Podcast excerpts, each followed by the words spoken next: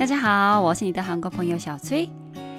我在很多国家旅游和生活过，除了当地的风景和美食之外，其实我最喜欢研究的就是当地人。因为对于一个国家来说，最重要的资产和财富就是这个国家的国民。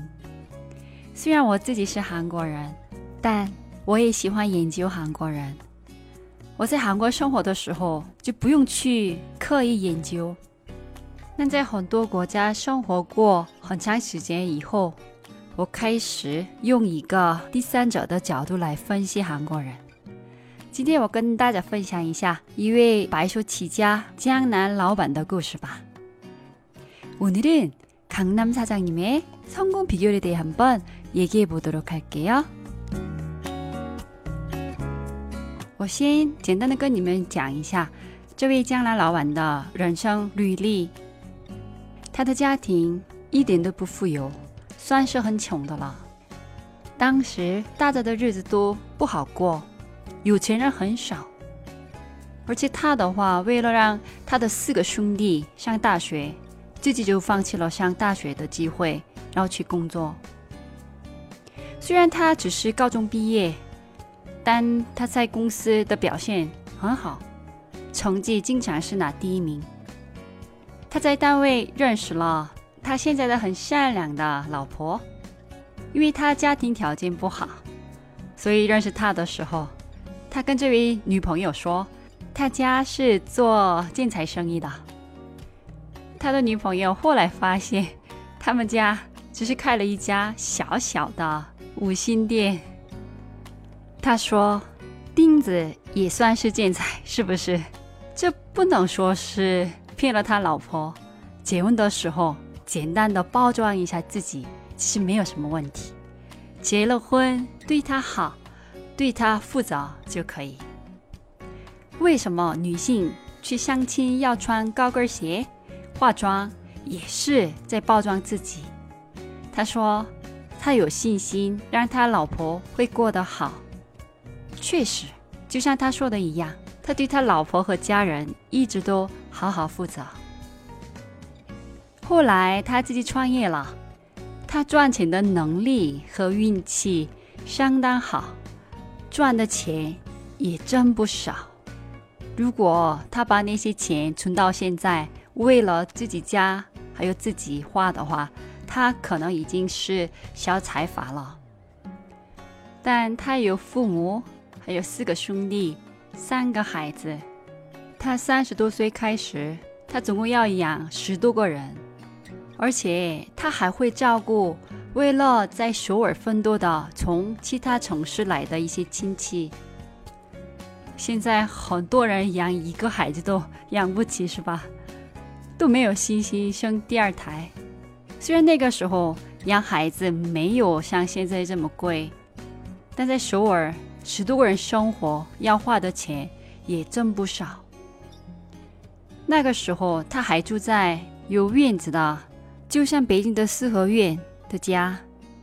后来他爸爸为他的朋友担保，但那个朋友公司失败，然后跑了，所以这位老板要把他的房子卖，帮他爸爸还钱，以后就搬到江南的小户型的房。那个时候的江南，跟现在的江南很不一样，也有一些小田地。这位老板相当的有运气。他说，当时忙着赚钱，都没有钱和时间去外遇、赌博、玩儿，所以才有现在的他。他还是挺感谢的。这位江南老板的公司其实并不大，但。他八十年代交的税，有的时候在江南的一个区排前五名，很多大公司都会找各种各样的办法去合理避税，但他就不是，他做事情真的很老实。其实这位江南老板不太会喝酒，也不抽烟，那种男人。以前很难成功，但他的老婆就是我们说的女将军。很会搞关系，能喝酒，很会照顾客户。他负责客户管理，比如养乐多公司就是他们的客户。他们的会长虽然他已经退休了，但他还是跟这两位夫妻继续保持来往。中国有一句话叫“人走茶凉”，但这夫妻到现在每次跟这位会长见面，他们已经都很大了哦，都退休了，但都带着一瓶好酒，有茅台就带茅台，跟他一起喝，照顾一下他。这位江南老板来过中国，在逛街的时候发现有一家很小的手工皮鞋店，他觉得不错，就买了一双。第二次来中国的时候，他又去了那家买。这样的老板跟鞋店的老板说：“哦，你的鞋太棒了，你的鞋比我儿子在美国帮我买的鞋还好穿，很好。”手工做的东西真不一样。鞋店的老板就很高兴，说他要帮他擦鞋，因为他穿的就是第一次在那边买的鞋。江南老板也很高兴。擦完鞋后，江南老板说他很感谢，他想跟他握手。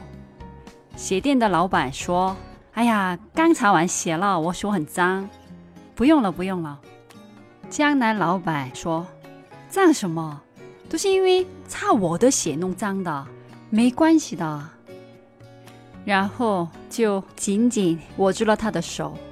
一个外国的中小企业的老板向小鞋店老板鞠躬说：“很感谢。”那个鞋店的老板很感动，我到现在都忘不了那个鞋店老板的表情。看到这样的爸爸。女儿就明白，他爸爸是怎么成功的做了企业。从鞋店里出来后，他的女儿对他爸爸说：“爸爸，你太棒了。”爸爸听不明白他女儿的表扬，他说：“是应该的。”他说：“其实他也被鞋店老板感动了。中国人真的很有人情味。”以前那么厉害的江南老板，现在离开了公司，在济州岛生活。很多曾经很厉害的老板退休后，都会失落感很强，过得不幸福，不知道要做什么。